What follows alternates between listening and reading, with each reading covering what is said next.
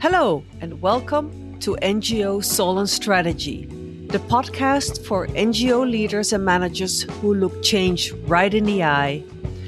My name is Tosca Bruno van Vijfeijken, and I'm the founder and principal consultant at Five Oaks Consulting. I have over three decades of experience helping leaders in civil society and philanthropic organizations manage change, invest in cutting edge leadership development lead organizational culture change, and strengthen organizational effectiveness. If you are in an international civil society leadership position or are aspiring to grow towards that, this podcast is for you. Hello, everybody. We are back with another episode in our series on change management in the podcast NGO Soul and Strategy. And today I am talking with Ed Boswell. Ed is the co founder and CEO at Conner Advisory, and he'll tell us in a moment a little bit about Conner Advisory. Uh, I first saw Daryl Conner and Ed at uh, an interaction NGO retreat a number of years ago and was very impressed by. Um, by the thoroughness of their approach.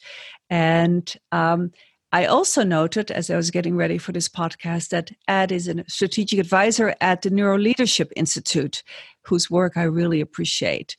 Uh, before Ed and Daryl started their work with INGOs as Conner Advisory, Ed was a partner uh, at Price Waterhouse Cooper uh, in the US People and Change practice. And he retired from there. I think I scrambled the name of PwC. Can you correct me, Ed? No, that's right. PricewaterhouseCoopers. I did have it right. Okay, good. And I also note that um, university that Ed has a PhD in psychology at the University of Pennsylvania and a certificate in business administration from the Wharton School.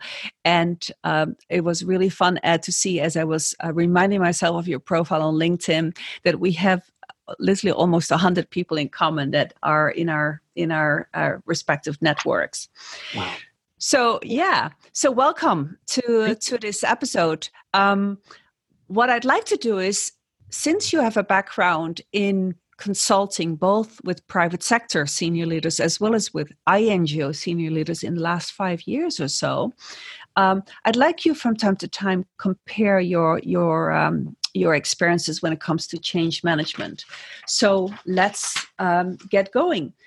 So change management is a is a pretty vague term, I think, for a lot of people. How would you define it um, in organizations, and how is it shown up in your work, both in the private sector?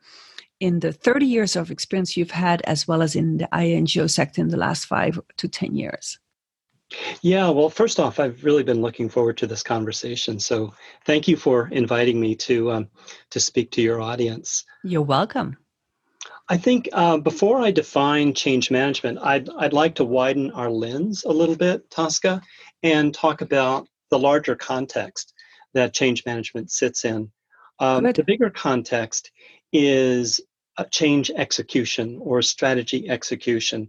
You know, whether that new change is a a new technology that an organization is implementing, or a new campaign to raise money, or a new program to be implemented in the field.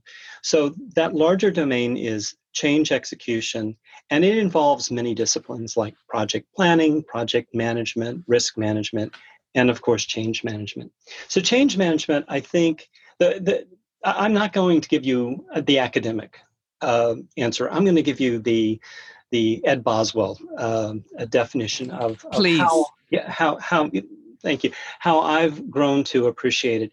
It's so it's it's all about the people side of change. What we've known, and I've I've been working with senior leaders since the um, early '80s as they were implementing large uh, changes, and th- there was a there was a real frustration that everything seemed to be going just fine except for these darn people that are involved. You know it's the it's the other leaders it's the uh, staff employees donors. You know they're slowing down this brilliant plan. And so change management is a relatively recent discipline. Uh, it's it's only really emerged in the last four decades or so. And, and again, it was in response to leaders, whether they're in the public, private, or civil society sectors, who are saying, hey, you know, we're, we're, we're, we're frustrated that we're not able to implement change as quickly and as effectively as we'd like. And so a number of professionals from various backgrounds, psychology, like my background, got together and started to really study how human beings respond to change. Um, we, we have a very complex relationship as human beings to change. Um, we, we love some change and we absolutely abhor other change. You know, we love mm. the change that we select. We don't always like change that's being imposed on us. So the the field of change management is is really it's a set of disciplines that allows leaders to do three things i think number one better prepare uh, the pe- the targets of the change, whether it's the employees or other leaders or donors or whomever, it's to better prepare those human beings, those groups, to um, accept the change. Secondly, change management helps equip those individuals in those groups, whether it's uh, knowledge, skills, tools, mindsets, whatever they actually need in order to effectively implement the change. And last but not least, change management helps us understand what do we need to do to support human beings once they're in this transition from you know the current state to a future state. Um, what, what are all the mechanisms that we can put in place um, to support them in the near term as they go through that change? Because change is always a little bit stressful. Um, but also the long term how do we make sure that the change sticks and it's sustainable so that's the way I look at change management. It's about better preparing, equipping, and supporting people who are going through a transition. Mm, that's a very neat um, um, definition. I, I, like it. And um, one thing that you mentioned immediately, of course, the people side, that is one reason for me why change management is so interesting between the people side and the power side. I think those two things, if I'm really boiling it down and being in some ways, of course, overly simplistic, but that's what makes this field uh, for me so interesting. And I'm noting immediately, and I've noted that before, that when Daryl and you um, do presentations, you uh, put a lot of emphasis on this word um, execution. So I'm going to come back to that in, in the next uh, couple of questions. Sure. So, as you have been supporting senior leaders both in the private sector as well as in INGOs, um, when it comes to the kind of what I call sometimes the art and science of change management, meaning there are some you know uh, principles and concepts and tools and we'll return in this episode to those as well later um, but there's also an, an art to it uh, mm-hmm. it's not all that that precise as you have been doing that work what for you as a consultant has been most rewarding in supporting leaders? And what has been most as a consultant again uh, been most trying or frustrating uh, not so much what is most complex because god knows change management is very complex at least i think it is and i always have so much appreciation for the leaders in the ngos that uh, i support in my work for what they have to pull off but uh, what is most rewarding for you and what is most trying about this type of work um, well, first off, thank you for the question. I haven't thought about that in a long time, and I'm glad you raised it. But um, I have to say that every morning when I get up, I am so grateful. Um, and and I know my partner Daryl feels the same way. He and I came together about five years ago, a little more than five years ago, and after extensive careers, primarily in the private and public sector consulting, we decided really to devote our lives to supporting leaders whose organizations are pursuing changes that matter changes that can significantly enhance the quality of human life um, in this in this period and for generations to come. And so we're grateful just you know to have that opportunity. And and i think that is what i've been most most proud of most uh, thankful for is the opportunity to work with uh, really some amazing men and women in the in civil society who have decided to really devote their lives to, to, to some kind of mission, to some kind of cause. In fact, many of them, of course, find it to be a calling, uh, as you know, because of, mm. of, hmm. your work. Um, but it's so it's it's so gratifying but also humbling to work with these people as they struggle to implement changes within their organizations i find that um, there's just this unbelievable opportunity right now tosca um, and so i'm going to speak as a consultant here because you've asked mm-hmm. me to respond as a consultant i've i've worked with sector after sector after sector uh, in primarily in the private sector. It could be the financial sector, the life sciences, uh, entertainment and media, technology, w- whatever. And a lot of those sectors have gone through major transformations, major disruptions. I mean, those sectors have been turned upside down. Think about what Amazon has done to the retail sector. So that has happened again and again uh, in my lifetime. Is working with leaders. Um, right now, you and I are working with leaders in civil society that are experiencing um, a number of disruptions that seem to have all reached, uh, you know, a crescendo uh, mm-hmm. right now. And so it's it's a sector that is just amazingly competent and adept at creating change in the world. When you think of all of the advances over the last few decades of uh, you know around nutrition around health around human rights around you know you you, you go down the list from all the metrics that the UN is is is tracking, and we've we've made great strides. This sector has made such great strides. They've really changed the world for the better. There's more work to be done, granted, but but the irony is that because we've been so successful as INGOs, we're not always as adept at creating change within our organizations. And so what I'm most grateful for these days is to have that opportunity to, you know, sit side by side with these really committed, mission-driven leaders who are they realize they need to adapt uh, to a new set of conditions in the world. Um, but they're not always as um, uh, fluent or facile in creating that kind of inter- internal change the way they are with external change so that's that's a that's a partial answer mm-hmm. uh, and you can mm-hmm. tell that i'm i really feel passionately about it and uh, it's definitely been a calling you know, yeah and i couldn't agree more with you um, in fact i have said um, uh, one time to to an organization i was struck with how adept as you said um, that organization was about the question of how change happens externally in the world, but not nearly as uh, inclined to think that that organization should also apply some of these techniques and strategies and tactics inside. And i thought that was really really interesting. So you've talked about what you find most rewarding let's talk a little bit about where you see some of the um, things that you find sometimes whether they're blind spots when it comes to change management mindsets and skill sets etc understandings in the senior leaders you work with or um, where you you you find the sector struggling not just in its capacity as you indicated for change management but maybe also in some specific ways.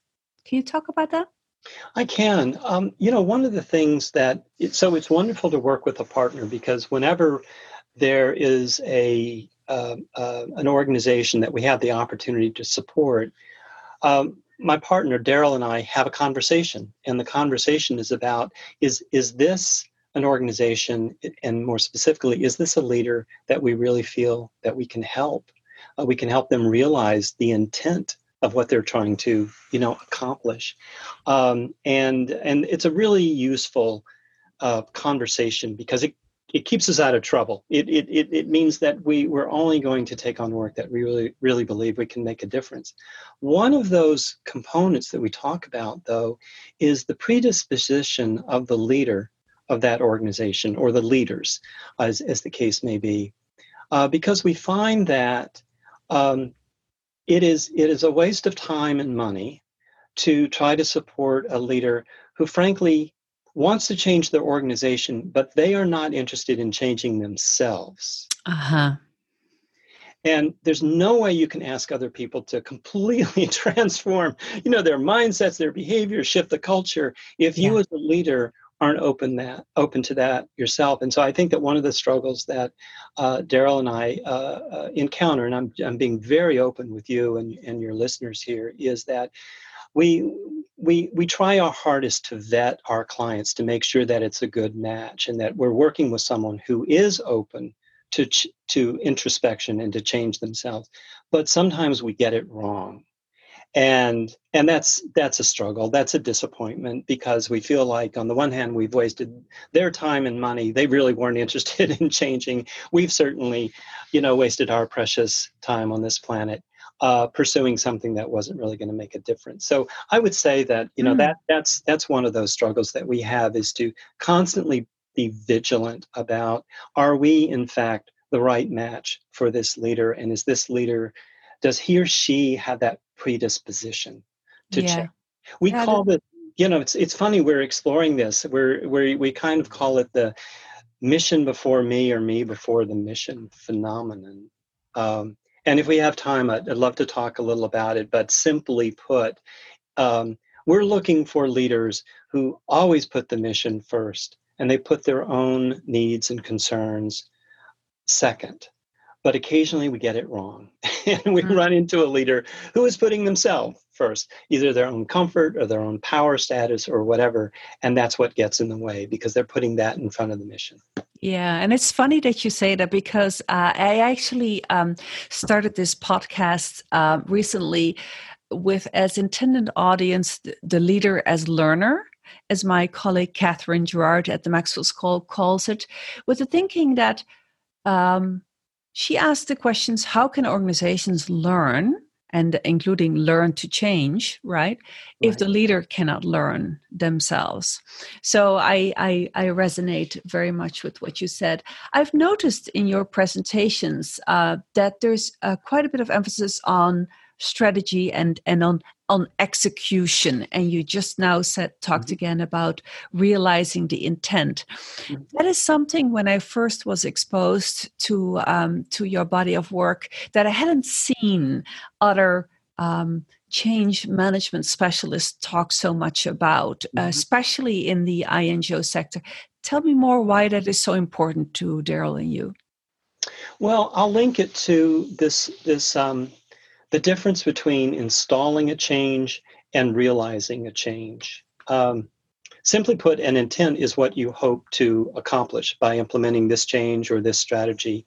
Uh, it's it's what you think the world will look like because you did what you did, for instance. Um, and um, if you'll indulge me, I'll, I'll, I'll give you a, a, real example from the private sector, a big project I worked on. It was my last project mm-hmm. before Daryl and I started Conner Advisory. Um, it was a very large professional services company. It was international, had several hundred thousand employees, and they had decided, wisely, I think, that they needed to change their technology platform, the platforms that they used for email, for creating documents and presentations, spreadsheets, et cetera, et cetera. So, you know, the, the, the, the technology they had in place had been wonderful in 1991 but in 2014, not so much. Mm. Um, and so they needed to change. And so I was asked to to help with the change management expert. And for the first nine months, everything was going really, really well. We were doing job number one, we were communicating to these hundreds of thousands of people all around the world that a decision has been made. We're going to upgrade our technology. We're going to finally be in the 21st century. I have to say that our younger employees were thrilled because they thought mm. we were hmm really old technology. So, and you know, everyone was generally positive. And so, for the nine months in the run up to turning that technology on, we did a wonderful job of communicating to people, creating excitement, scheduling training programs, offering, you know, 24 7 support so that you know when we turned on the, the system and they logged on for the first time and they had any trouble they knew who to call you know they knew where to get get all the help mm-hmm. and so nine months later we turn the switch on, and guess what happens? Actually, everything works. It's like a big non event. The technology is working just fine, except for a few people have trouble with passwords or understanding how you open a, a document. You know, generally it was a success. But all we had done is installed the change. The intent of the change was to actually radically transform the culture of this professional services company. They wanted to create a culture that was more innovative, more entrepreneurial, uh, more collaborative, um, much more free thinking, more risk taking. Because this was an organization that had been founded in the middle of the 19th century. It was mm-hmm. very conservative and very risk averse. And so the intent of this new technology was to be a trigger, a catalyst for a massive cultural change. And so all of those change management activities around communication and training those first nine months those were all necessary but they were not sufficient in really accomplishing the end result which is to make this organization a more competitive organization because it was seen as innovative and creative and collaborative etc that sort of thing so that's the distinction we make between installing a change which is necessary but not sufficient, and then realizing the intent, which is to fully realize in a sustainable way all of the impact that you want the change to have on the organization, on the world, on the markets, whatever. Is that, I see. that distinction Resonate? Yes, yes, I I understand, and I think it was helpful that you uh, gave us that that concrete example. So let me turn in the last ten minutes or so that we have to um, the topic of what kind of frameworks, tools, concepts when it comes to change management do you find most helpful? And I, we all know that organizational change processes particularly is they if they are at the level of the whole of organization are have many facets mm-hmm. um, but but are there particular frameworks tools or concepts that you have found to be very helpful in addition to um, the distinction that you just made about that difference between installing change and realizing the intent of the change sure yeah um, and, and you're and you're right there are numerous methodologies tools and techniques that are out there and they're they're all pretty strong because again this discipline has now matured you know over the last yeah. four decades or so um, and and we we have our own framework. We call it the strategy execution framework. Uh, but um, what what I'd like to what I'd like to focus on though, and, and is our work has really gravitated towards working s- with senior leaders so that they can develop first and foremost for themselves the clarity of, around what what change they, they they believe they need to to make in the organization because unless the, the, the leader or the group of it's often a group of leaders mm-hmm. is, has a really deep understanding of not only what they're trying to accomplish that is the intent and how they're going to do it and when they're going to do it. They also really need to understand why they're doing it. And we see oftentimes you know 25 30 page strategy documents or change documents. They're beautiful. They're well thought through. But at the end of the day, there still hasn't been this deep shared understanding at the leadership level. Why are we doing this? And, and again, how are we going to hold ourselves accountable to realize that intent? So we spend a lot of time with leaders and their teams helping them get clear on that because the next big duty and obligation of a sponsor of change and i'm going to shift my language here because the sponsor could be the top person or it mm-hmm. could be someone in the field you know in a village doing you know program work whoever the sponsor is wherever in the organization once they're clear about the intent of the change and how they will achieve that intent their first obligation is to create clarity among the people that that have to actually implement or, or execute that change.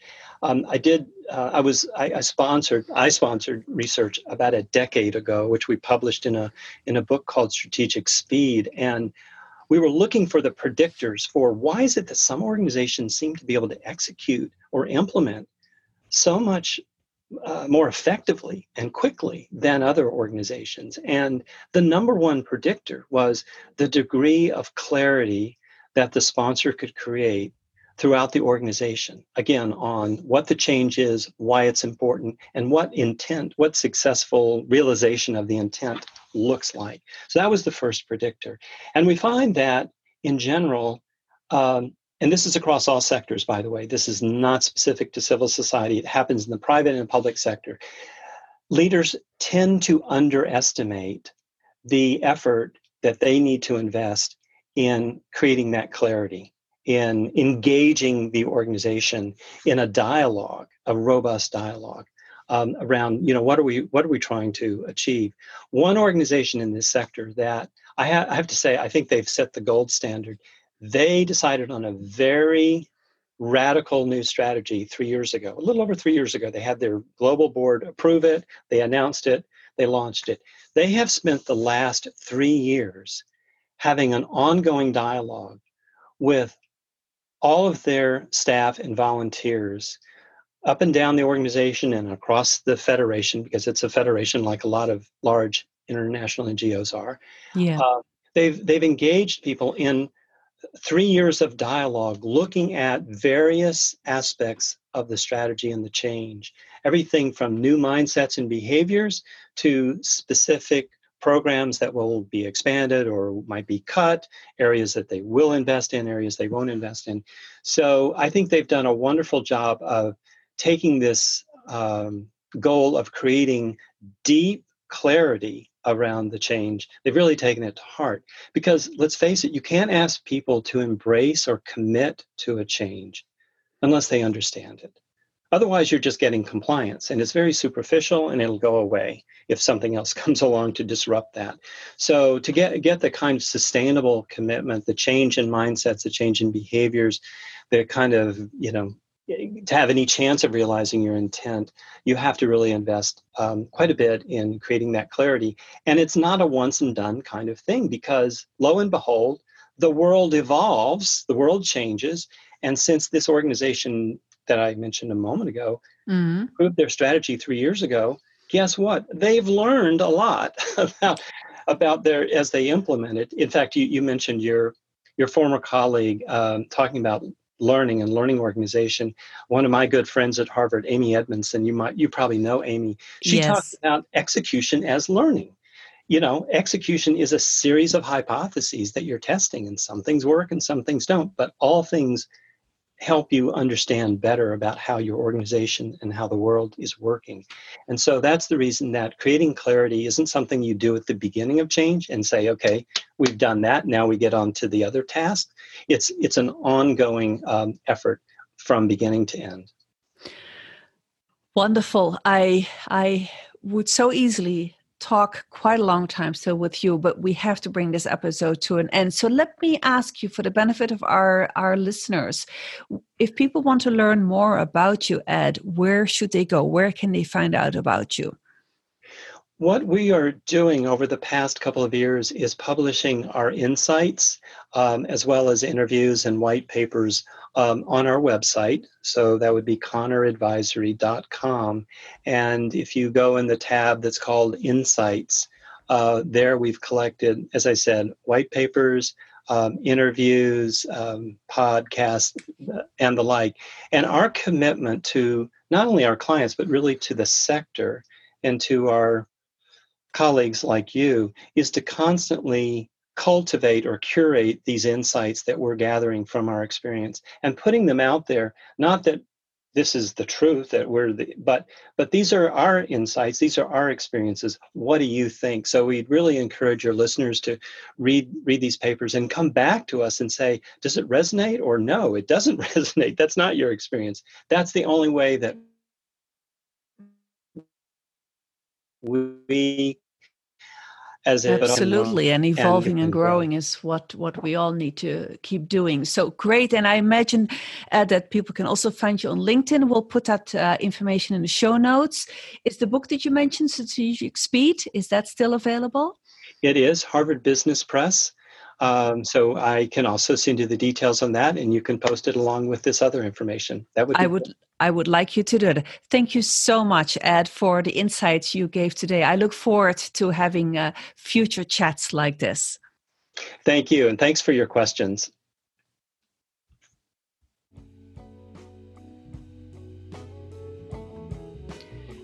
Thanks for listening to NGO Soul and Strategy.